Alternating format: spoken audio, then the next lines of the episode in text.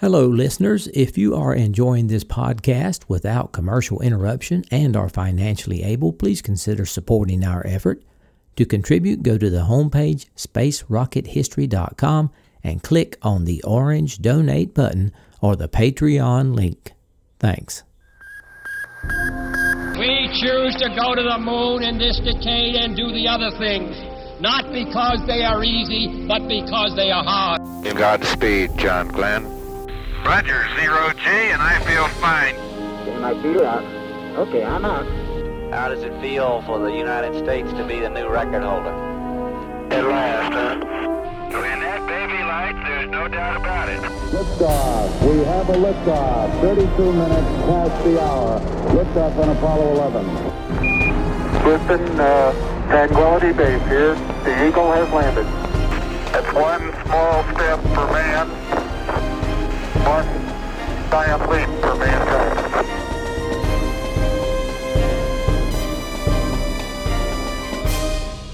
Hello and welcome. This is Michael Annis, and you're listening to episode number 381 of the Space Rocket History Podcast.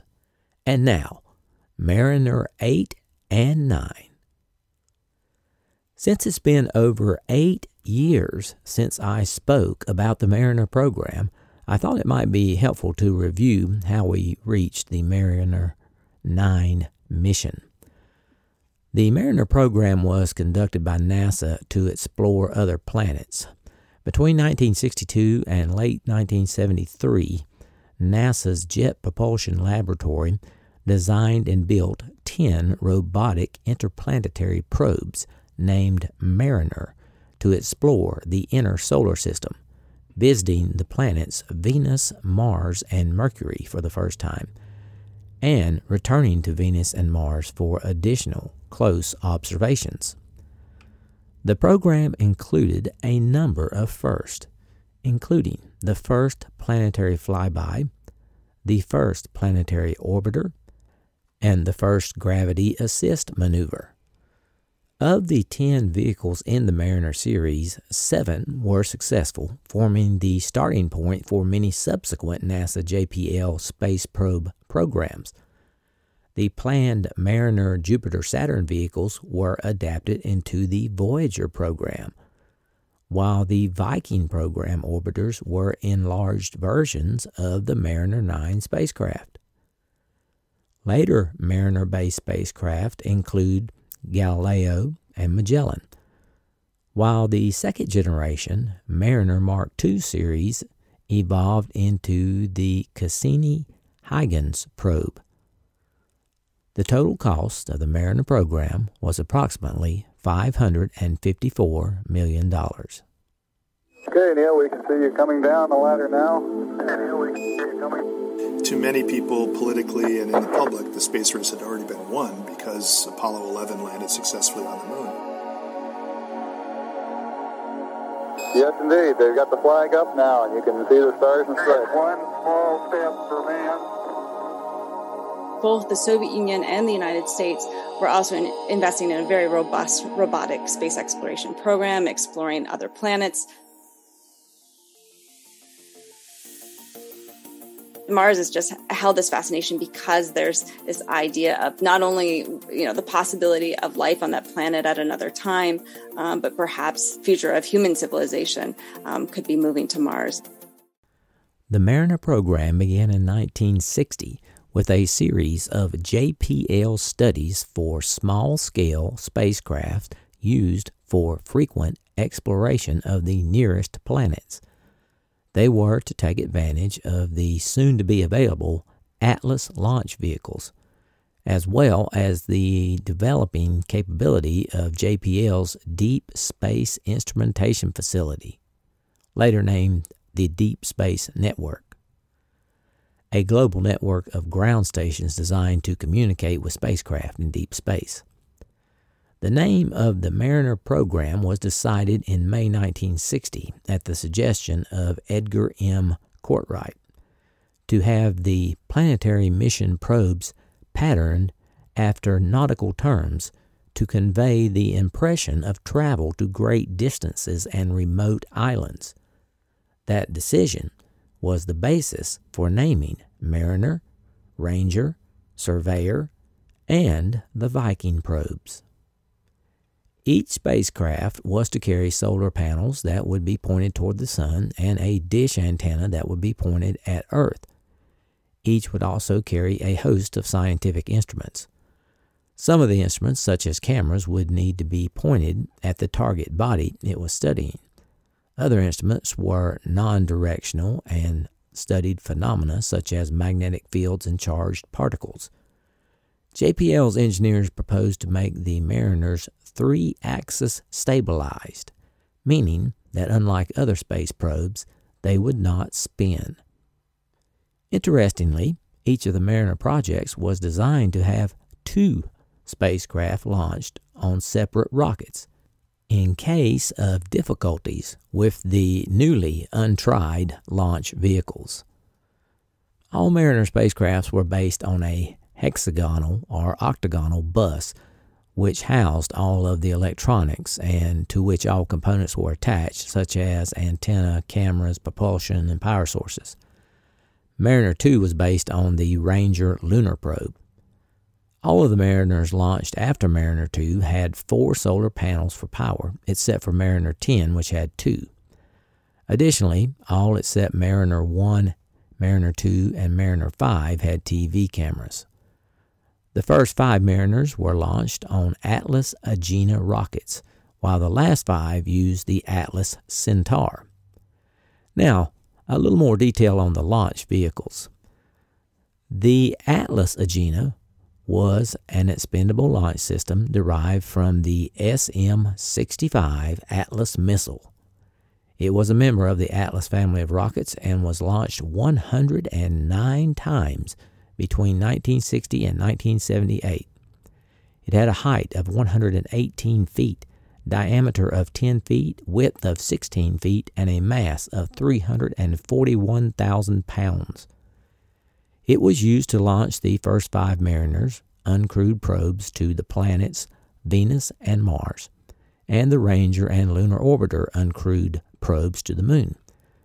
The upper stage was also used as an uncrewed orbital target vehicle for the Gemini crewed spacecraft to practice rendezvous and docking. However, the launch vehicle family was originally developed for the Air Force, and most of its launches were classified Department of Defense payloads. The Atlas Agena was a two and a half stage rocket with a stage and a half Atlas missile as the first stage and an RM 81 Agena second stage. Initially, Atlas D missiles, redesignated as the LV 3, were used as the first stage. These were later replaced by the standardized Atlas SLV 3 and its derivatives, the SLV 3A and B. The final Atlas Agena launch was an Atlas E/F. The earliest Agena variant was the Agena A in 1959 through 1960, which did not have restart capability. Most of these were flown on Thor Agena boosters for the Discoverer program, and only four used Atlas, two of which failed. Late in 1960, Lockheed introduced the uprated Agena B stage, which was restartable and had longer propellant tanks for more burn time. It first flew on the Thor and made its maiden voyage on Atlas in July of 1961. Atlas Agenas were then used for the Department of Defense and NASA programs, but proved a reliability nightmare as one failure after another happened. NASA finally convened a review board which undertook a wholesale re-evaluation of the Atlas Agena as a launch vehicle. The board found that quality control and checkout procedures were poor, and that this situation was exacerbated by the several dozen configurations of the booster as each individual Department of Defense and NASA program necessitated custom modifications to the Atlas and Agena. The board therefore recommended improved quality control, better hardware, and also establishing one standardized launch vehicle for all space programs. The end result was the Atlas SLV 3 and the Agena D, standardized versions of the Atlas D core and Agena B, which would be the same on every launch. On later flights of the Mariner program, the Centaur was used as the second stage in place of the Agena. Centaur was the first rocket stage to utilize liquid hydrogen and liquid oxygen as propellants. Despite high performance, liquid hydrogen had to be chilled at extremely low temperatures, lower than liquid oxygen, and its low density meant that large fuel tanks were needed. Originally, Centaur was conceived of as a purely experimental project to develop an experience for larger, more powerful rocket stages so as not to distract Convair's focus on the all important SM 65 Atlas missile program. But Convair developed a specially enhanced version of the Atlas D vehicle for mating with Centaur stages. The Atlas was equipped with an uprated booster section, the MA5, which had twin turbo pumps on each booster engine, and the structure reinforced for the larger upper stage, along with elongated fuel tanks. The engines were manufactured by Pratt and Whitney. There were considerable difficulties integrating the two vehicles, especially because the Atlas Centaur would be almost 30% longer than the Atlas ICBM, and there were doubts as to its aerodynamic stability in flight. Eventually, with modifications and corrections, the Centaur was deemed reliable enough for the final Mariner missions. Now let's briefly review the previous missions of the Mariner program that led up to Mariners 8 and 9. Mariner 1 and 2 covered in detail way back on episode number 36 were two deep space probes making up NASA's Mariner R project. The primary goal of the project was to develop and launch two spacecraft sequentially to the near vicinity of Venus receive communications from the spacecraft, and to perform radiometric temperature measurements of the planet. A secondary objective was to make interplanetary magnetic field and or particle measurements on the way to and in the vicinity of Venus. Mariner 1 was launched on July 22, 1962, but was destroyed approximately five minutes after liftoff by the Air Force Range Safety Officer when its malfunctioning Atlas Agena rocket went off course. Mariner 1 blasted off the launch pad on July 22, 1962. At first, all went according to plan as the Atlas rocket accelerated through Mach 1, 2, and 3.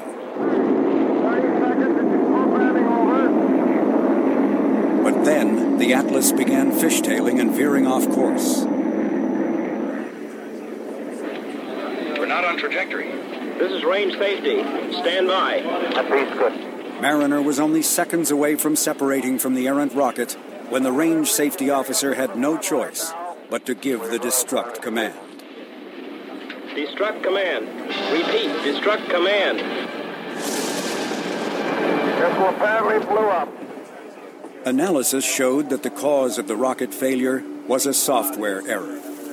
A single misplaced symbol of code had resulted in the loss of the first U.S. spacecraft destined for another planet. Weighing in at 446 pounds, Mariner 2 was launched on August 27, 1962, sending it on a three and a half month flight to Venus. The mission was a success, and Mariner 2 became the first spacecraft to have flown by another planet. On the way, it measured for the first time the solar wind, a constant stream of charged particles flowing outward from the sun. It also measured interplanetary dust, which turned out to be more scarce than predicted. In addition, Mariner 2 detected high energy charged particles coming from the Sun, including several brief solar flares, as well as cosmic rays from outside the solar system. As it flew by Venus on December 14, 1962, Mariner 2 scanned the planet with infrared and microwave radiometers, revealing that Venus has cool clouds and an extremely hot surface. Since the bright, opaque clouds hide the planet's surface, Mariner 2 was not outfitted with a camera. After a successful mission, Mariner 2 is now defunct and occupies a heliocentric orbit. Sister ships Mariner 3 and Mariner 4, covered in detail on episode 46, were Mars flyby missions. Mariner 3 was launched on November 5, 1964, but the shroud encasing the spacecraft atop its rocket failed to open properly, and Mariner 3 did not get to Mars. Moving on. Weighing in at 575 pounds, Mariner 4 launched on November 28, 1964.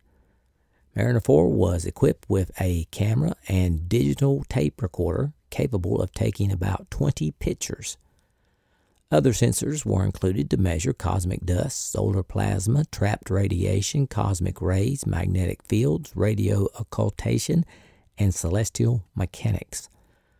Mariner 4 was the first successful flyby of the planet Mars and gave the first glimpse of Mars at close range. The spacecraft flew past Mars on July 14, 1965, collecting the first close up photographs of another planet. The pictures, played back from a digital tape recorder over a long period of time, showed lunar type impact craters, some of them touched with frost in the chill of the Martian evening. Mariner 4 spacecraft was expected to survive sometime more than eight months after Mars encounter, but it actually lasted about three years in solar orbit, continuing long term studies of the solar wind environment and making coordinated measurements with Mariner 5, a sister ship launched to Venus. It is now in a derelict condition in heliocentric orbit. And speaking of Mariner 5, the 540 pound spacecraft was launched to Venus on June 14, 1967, and arrived in the vicinity of the planet in October 1967. It carried a complement of experiments to probe Venus's atmosphere with radio waves, scan its brightness in ultraviolet light, and sample the solar particles and magnetic field fluctuations above the planet. Mariner 5 is now defunct in a heliocentric orbit. Weighing in at 908 pounds, each Mariner 6 and 7 were identical teammates in a two spacecraft mission to Mars. Mariner 6 was launched on February 24, 1969, followed by Mariner 7 on March 21, 1969. They flew over the equator and south hemisphere of Mars. They analyzed atmosphere and surface with remote sensors as well as recording and relaying hundreds of pictures. By chance, both flew over cratered regions and missed both the giant northern volcanoes and the equatorial Grand Canyon discovered later. Their approach pictures did, however, show the dark features long seen from Earth, but no canals. Both Mariner 6 and Mariner 7 are now defunct and are in a heliocentric orbit. Which brings us to 1971 and Mariner 8 and 9. Mariner 8 and 9 were deemed the Mariner Mars 71 project. The plan was to insert both spacecraft into a Martian orbit and each would perform a separate but complementary mission. Either spacecraft could perform either of the two missions. The two spacecraft were planned to orbit the planet a minimum of 90 days, during which time data would be gathered on the composition, density, pressure, and temperature of the atmosphere and the composition, temperature, and topography of the surface. Approximately 70% of the planetary surface was to be covered, and temporal as well as spatial variations would be observed. Now I'm going to describe the physical characteristics of the Mariner 8 spacecraft. This would best be described by seeing a picture, which will be available on the website for this episode. The Mariner 8 spacecraft was built on an octagonal magnesium frame, 46 centimeters deep and 138 centimeters across a diagonal. Four solar panels, each 215 by 90 centimeters, extended out from the top of the frame. Each set of two solar panels spanned 6.9 meters from tip to tip. Also mounted on the top of the frame were two propulsion tanks, the maneuver engine, a 1.4 meter long low gain antenna mast, and a parabolic high gain antenna. A scan platform was mounted on the bottom of the frame, on which were attached the mutually bore sighted science instruments, which included wide and narrow angle cameras, infrared radiometer, ultraviolet spectrometer, and infrared interferometer spectrometer. The overall height of the spacecraft was 2.3 meters. The launch mass was 998 kilograms, of which 439 kilograms were expendable. The science instrumentation had a mass of 63 kilograms. The electronics for communication and command and control were housed within this frame. Spacecraft power was provided by a total of 14,742 solar cells, which made up the four solar panels with a total area of 7.7 square meters area. The solar panels could produce 800 watts at Earth, but only 500 watts at Mars. Power was stored in a 20 amp hour nickel cadmium battery. Propulsion was provided by a gimbaled engine capable of 1,340 Newton thrust and was capable of up to five restarts. The propellant was monomethylhydrazine and nitrogen tetroxide. Two sets of six attitude control nitrogen jets were mounted on the ends of the solar panels. Attitude information was provided by a sun sensor, a Canopus star tracker, gyroscopes, an inertial reference unit, and an accelerometer. Passive thermal control was achieved through the use of louvers on the eight sides of the frame and thermal blankets. Spacecraft control was through the central computer and sequencer which had an onboard memory of 512 words. The command system was programmed with 86 direct commands, 4 quantitative commands, and 5 control commands.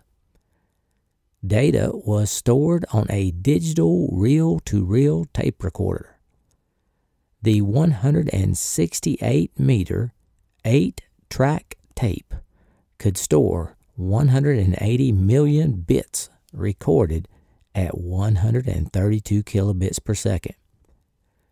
Playback could be done at 16, 8, 4, 2, and 1 kilobit per second, using two tracks at a time. Telecommunication was via dual S band 10 watt slash 20 watt transmitters and a single receiver through the high gain parabolic antenna. The medium gain horn antenna or the low gain omnidirectional antenna. Mariner 8 was launched on an Atlas Centaur SLV 3C booster. The main Centaur engine was ignited 265 seconds after launch, but the upper stage began to oscillate in pitch and tumbled out of control. The Centaur stage shut down 365 seconds after launch due to starvation caused by the tumbling. The Centaur and spacecraft payload separated and re entered the Earth's atmosphere approximately 1,500 kilometers downrange and fell into the Atlantic Ocean about 560 kilometers north of Puerto Rico. Last night at Cape Kennedy, something went wrong with the launch of an unmanned Mariner spacecraft. It began tumbling about five minutes after liftoff, and it finally fell into the Atlantic. I remember the day that Mariner 8 was launched and uh, was terribly disappointed to hear that it did not make orbit.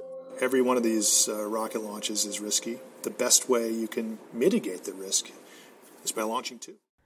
A guidance system failure was suspected as the culprit, but JPL navigation chief Bill O'Neill dismissed the idea that the entire guidance system had failed. He argued that an autopilot malfunction had occurred since the event had happened at the exact moment when the system was supposed to activate. Investigation proceeded quickly, and the problem was soon discovered to be the result of a malfunction in the pitch rate gyro amplifier.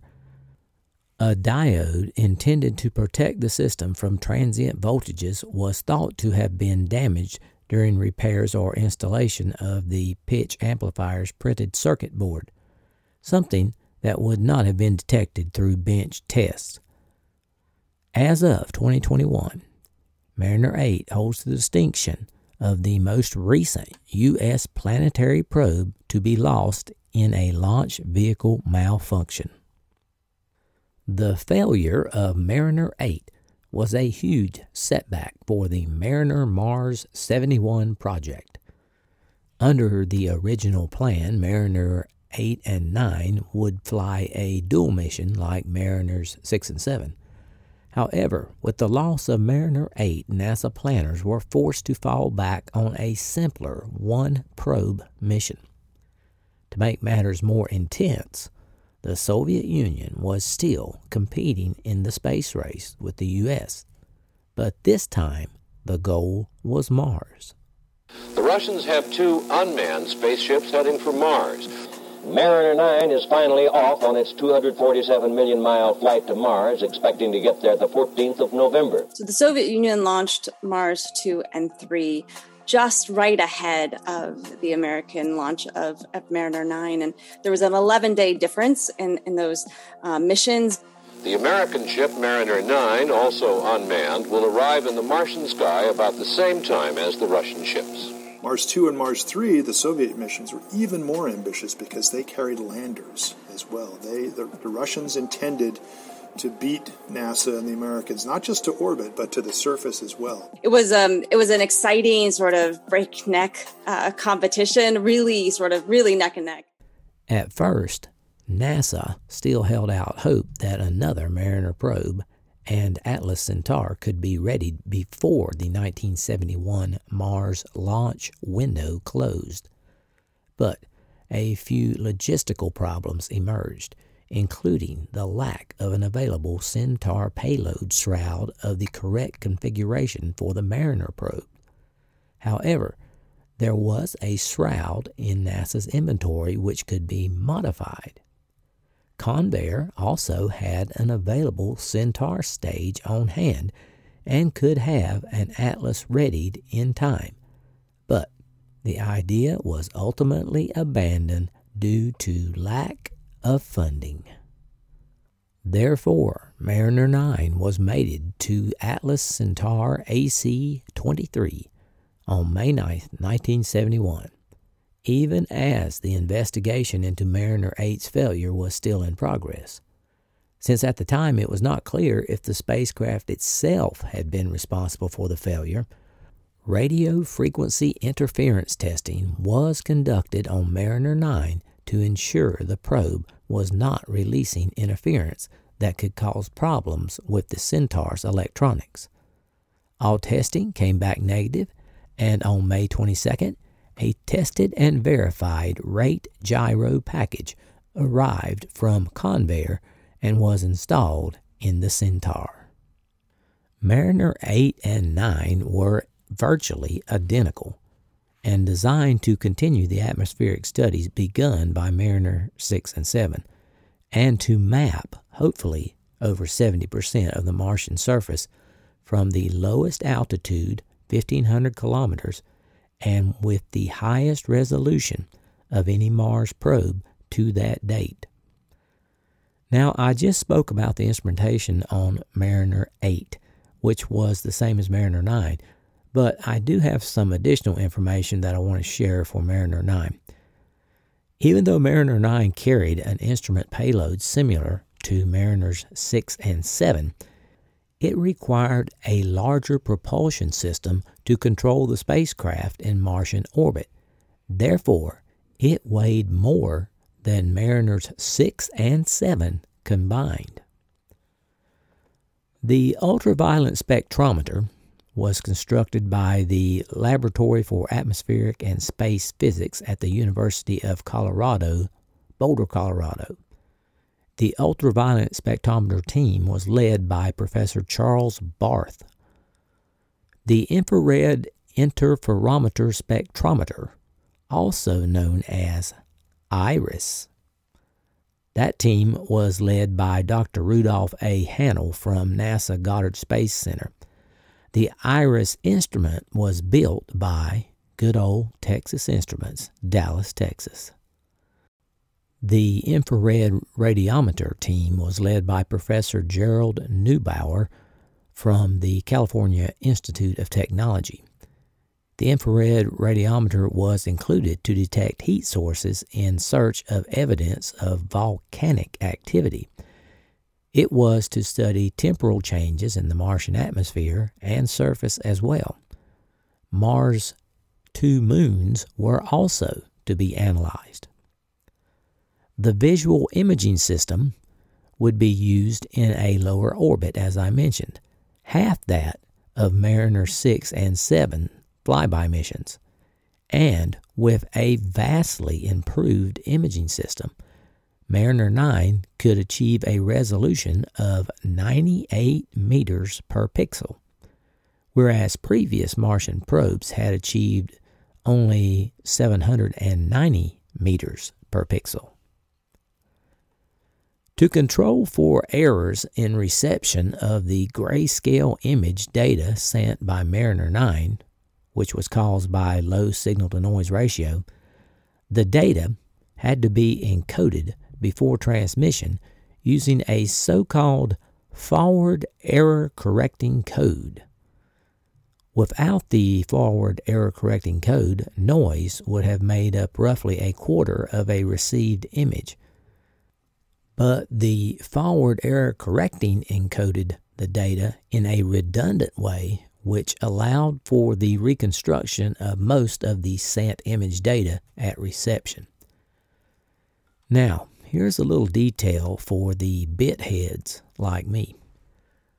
Since the flown hardware was constrained with regard to weight, power consumption, storage, and computing power, some considerations had to be put into choosing a forward error correcting code, and it was decided to use a Hadamard code for Mariner 9. Each image pixel was represented as a 6 bit binary value, which had 64 possible grayscale levels. Because of the limitations of the transmitter, the maximum useful data length was only about 30 bits. Errors of up to 7 bits per each 32 bit word could be corrected using this scheme. The efficient decoding algorithm was an important factor in the decision to use this code. The circuitry used was called the Green Machine, which employed the fast Fourier transform increasing the decoding speed by a factor of three. So, in the end, they got a less noisy image three times faster. Mariner 9 was launched toward Mars on May 3, 1971, from Launch Complex 36B at Cape Canaveral Air Force Station, Florida, and reached the planet on November 14th of the same year, becoming the first spacecraft to orbit another planet, only narrowly beating the Soviet probes Mars 2 and 3, which both arrived at Mars only weeks later. Mariner 9 approaches the most critical phase of its flight. A rocket engine on board will be fired to slow the craft down as it nears the planet. You know, that rocket's been cold for six to nine months, and now you got to start it up, and it's got to work exactly right when you tell it to. That's when something could go wrong. Fortunately, it didn't. Mariner 9 is in orbit around Mars, the first time that man has put a space vehicle into orbit around another planet. When Mariner 9 arrived at Mars, planetary scientists were surprised to find the atmosphere was thick with a planet wide covering of dust, the largest storm ever observed. The surface was totally obscured. Mariner 9's computer was thus reprogrammed from Earth to delay imaging of the surface for a couple of months until the dust settled. The main surface imaging did not get underway until mid January 1972. However, surface obscured images did contribute to the collection of Mars science including understanding of the existence of several huge high altitude volcanoes of the Tharsis Bulge that gradually became visible as the dust storm abated. This unexpected situation made a strong case for the desirability of studying a planet from orbit rather than merely flying past. It also highlighted the importance of a flexible mission software package. The Soviet Union's Mars 2 and Mars 3 probes, which arrived during the same dust storm, were unable to adapt to the unexpected conditions, which severely limited the amount of data they were able to collect.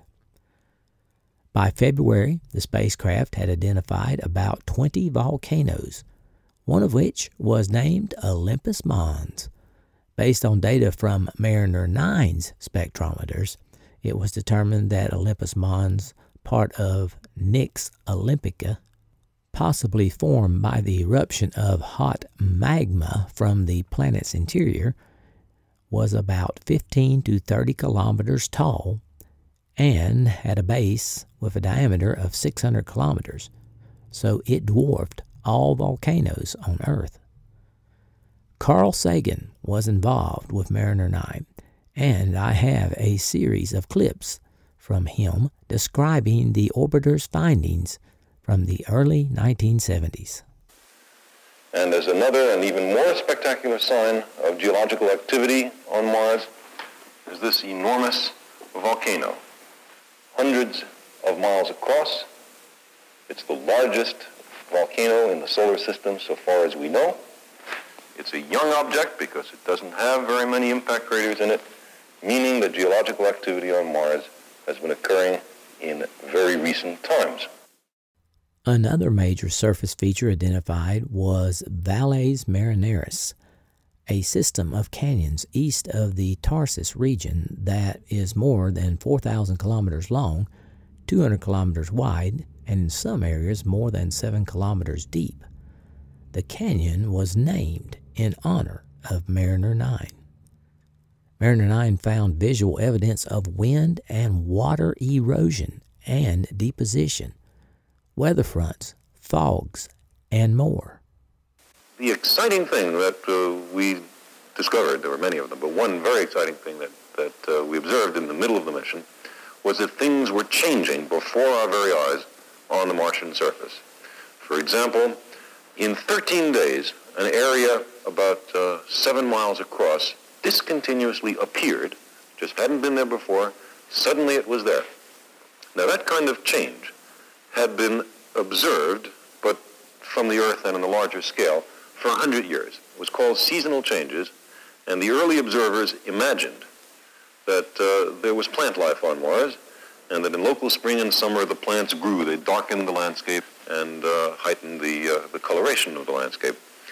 Well, we proposed before Mariner 9, my colleagues and I, that uh, instead what was happening was that uh, there were high winds that were uncovering uh, the dark material, dark rocky stuff, by blowing off bright, fine particles.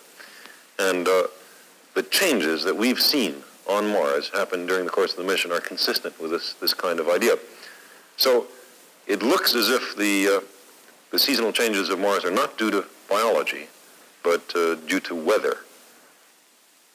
We calculate that the winds are maybe as much as 200 miles an hour in such a storm. And uh, you see, you have to have very high winds to make that thin Martian atmosphere pick up fine particles from the surface. So while most of the time it may be nice and calm, there are storms which, uh, which are much more violent than any we see on the Earth. Now, if you have very fast winds, picking up all this fine-grained sand, that's a source of erosion and abrasion much more serious than uh, any windblown erosion we know about on the Earth. It breaks things up, makes things collapse. It also picks up things and denudes landscape of overlying sand and dust. It's an exceptionally dynamic environment. Uh, in some respects like the Earth, in some respects quite different. It's its own planet. Some images revealed riverbeds. Here is Mr. Sagan cautiously describing these early pictures he calls stream beds. And here is something which no one guessed would exist on Mars at all. This is one of hundreds of little channels. This is actually not so little. This is a few hundred miles long. Channels which look for all the world as if they've been cut by running water.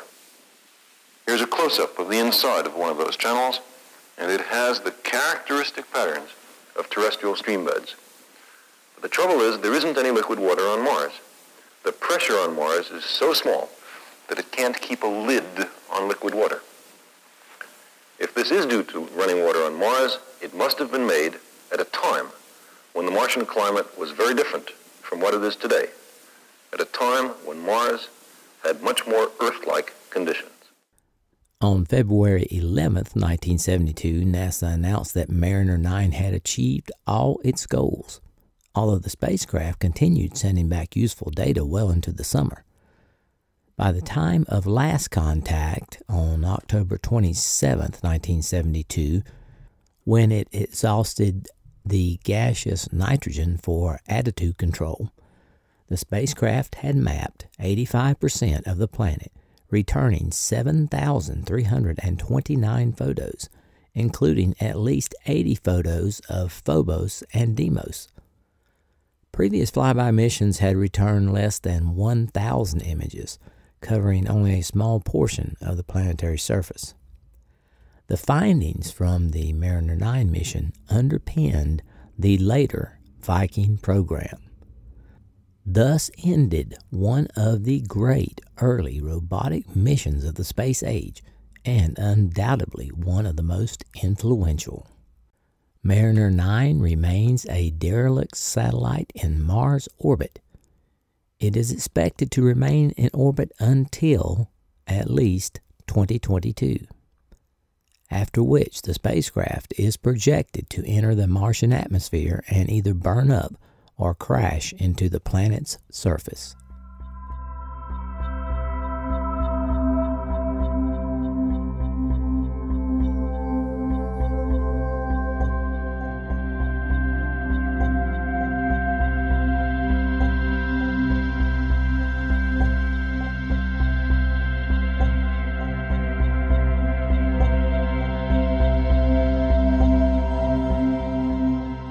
Salutations from the foothills of North Carolina on the shores of the mighty Yadkin River. This is Michael Annis, your host, and I wanted to say thanks for listening to episode number 381 of the Space Rocket History Podcast entitled Mariner 8 and 9. Hope you enjoyed this episode. It was a pleasure to bring it to you. The 2022 donors page is up to date.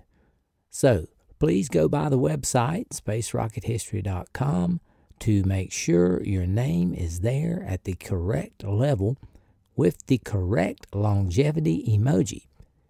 If there's a problem, please, please, please do not hesitate to let us know by emailing spacerockethistory at gmail.com.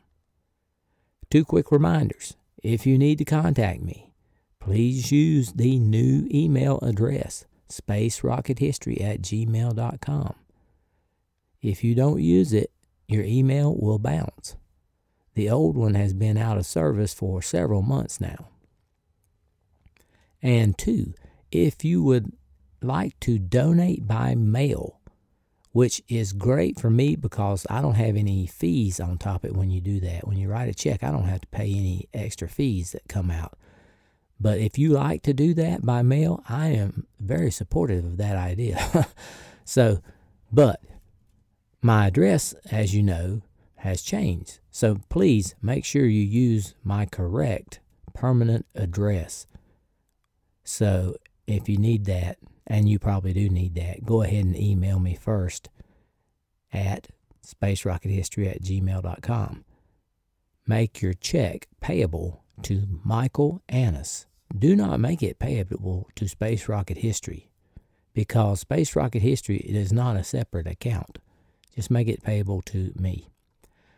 Our next episode should appear by February 10th. And you know what? That is uh, Mrs. SRH's birthday.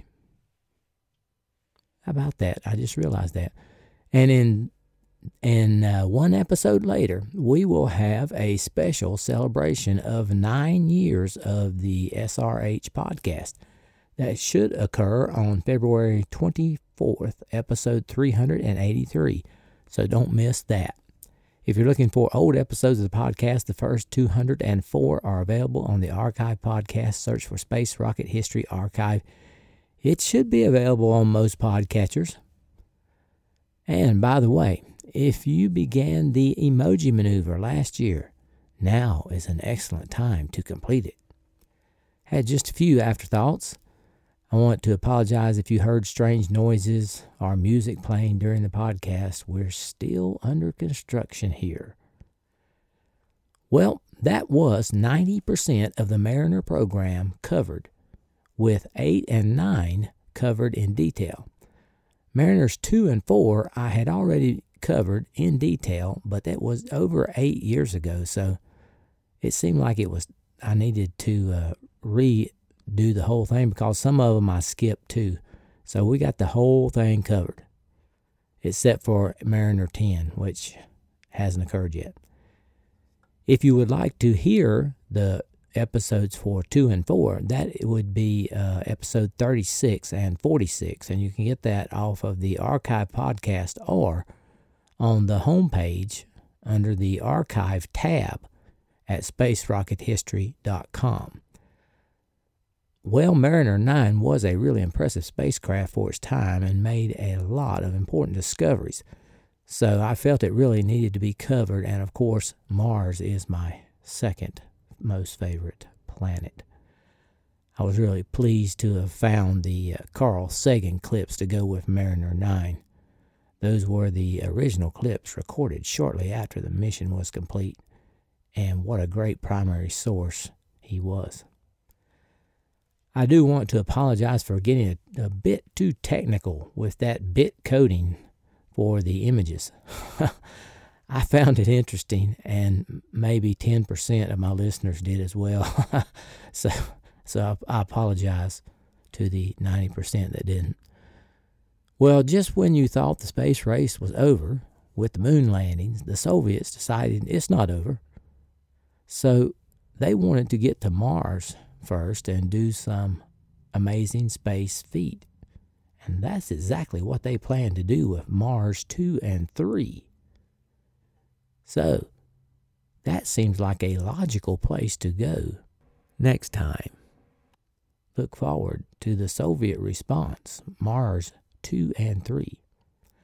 For those interested in farm progress, nothing was done about the leak in the 12 foot long trench in the basement floor. The uh, gas fireplace ceramic is still broken and no work's been done on it. The window that was broken by the sheetrock delivery people remains unrepaired. Now, in good news, all the sheetrock was installed and finished. And the low spot in the kitchen ceiling was actually repaired. I didn't think they were going to be able to do it, but they did.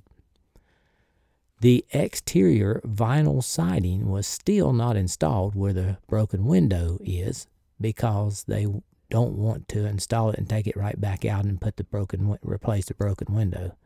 Now the window's not broken in the glass part, it's broken in the frame part. So that's why they have to take the whole thing out. If it was just the glass, it'd been a whole lot easier, but it is the frame of the window that they broke bringing in the the sheetrock through the open window. So great, great idea, guys. The uh, granite countertops in the kitchen were installed, and Mrs. SRH just loves them. They did not install the final metal pole floor support in the basement. When we asked why, the project manager told us it was because the subcontractor was stupid. Most of the trim and the doors have been installed. They missed the trim around one of the front windows. No explanation for that at all. They're going to have to put it on, but uh, it's kind of odd you just skip a window. But they uh, they're going to have to trim it off. And they'll have to trim off that new window when they get it put in too for the broken one. They also forgot to order one of the doors and another door they ordered swings the wrong way. It's actually the coat closet door swings in. So you know how well that's going to work. So they have to fix that, order another door for that. And apparently, doors are hard to come by. All the interior painting was done, including the broken window that has to come back out. the finished hardwood and vinyl flooring was installed in every room except the master bath and the area where the carpet is going. Then we found a problem. We had specifically ordered a nice wide shower, and the plumber decided to substitute a narrow shower. The project manager said we had to keep the narrow shower, even though we paid for the wide one, because there would be a three to six month delay to get a wide one. He further stated none existed in the whole United States. I did a quick search on Lowe's and Home Depot, and both had the wide shower available within seven days. So, we told the project manager he needed to look a little harder. I guess what bothers me is the plumber knew it was the wrong size and put it in anyway. And my project manager didn't want to fix it. So he comes up with the story there's none found in the entire United States, and we really need to keep this one if we want to be done on time or on time if we want to be done in a reasonable amount of time. Anyway, the new shower is being installed as I speak, and it is the correct size. The problem is they had to cut a hole in the wall to get it in the bathroom.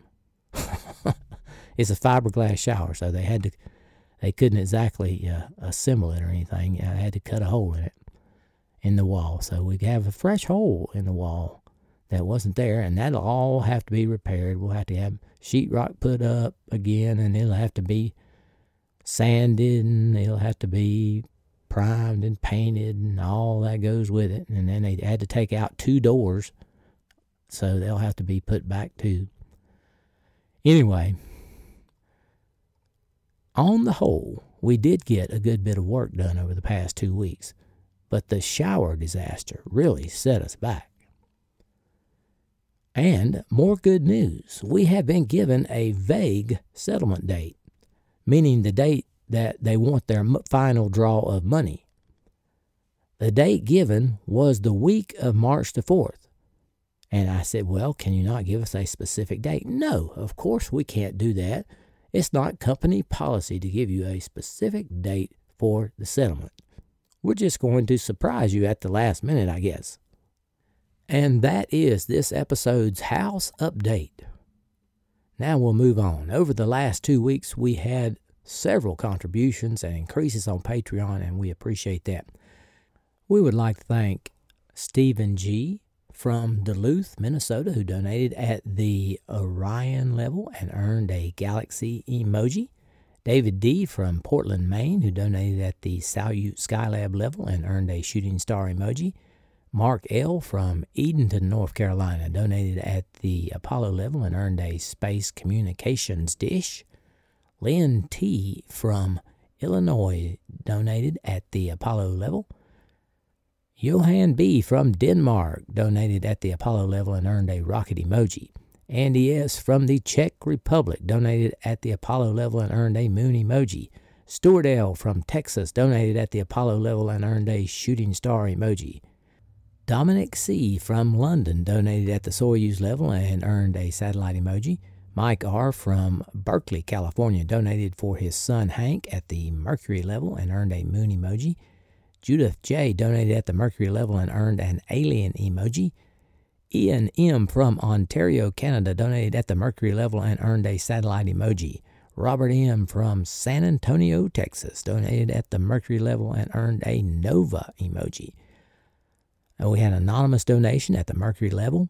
Peter M. from Holywood, UK donated at the Mercury level and earned a moon emoji. Thomas F. from Southern New Jersey donated at the Mercury level. Thomas W. donated at the Vostok level and earned a rocket emoji. Felix K. donated at the Sputnik level and earned a satellite emoji. Richard F. pledged on Patreon at the Apollo level. Giannis T increased his pledge on Patreon to the Mercury level and earned a rocket emoji. So our total Patreon donors have reached 252 with a goal of reaching 300 by the end of 2022. Our total donors for 2022 have reached 274 with a goal of 500 by the end of the year. So, if you are enjoying this podcast, that has been running almost nine years without commercial interruptions, and you can afford it. Please consider going to the homepage at spacerockethistory.com and clicking on the orange donate button or the Patreon link. Now, here's Mrs. SRH with this episode's donor giveaway. Thanks, Mike. Hello, Space Rocket History friends. The winner of this episode's drawing will get the choice of a Space Rocket History magnet, or the SRH Archive magnet, or two stickers, or two static clings, or two holographic stickers, or a genuine NASA meatball sticker. With the help of Google's random number generator, I selected Gary Avery. Gary Avery, if you would email us spacerockethistory at gmail.com, tell us your address and your prize preference, we'll get this out to you. Sincere thanks to all 274 of you who have contributed thus far in 2022. My sources for this episode were NASA, NBC News, JPL, Beyond Earth, A Chronicle of Deep Space Exploration by Asif Siddiqui, and Wikipedia. And that is all we have for this episode. I'll try to have episode 382 posted by February 10th, 2022. Stay healthy, everyone, and so long for now.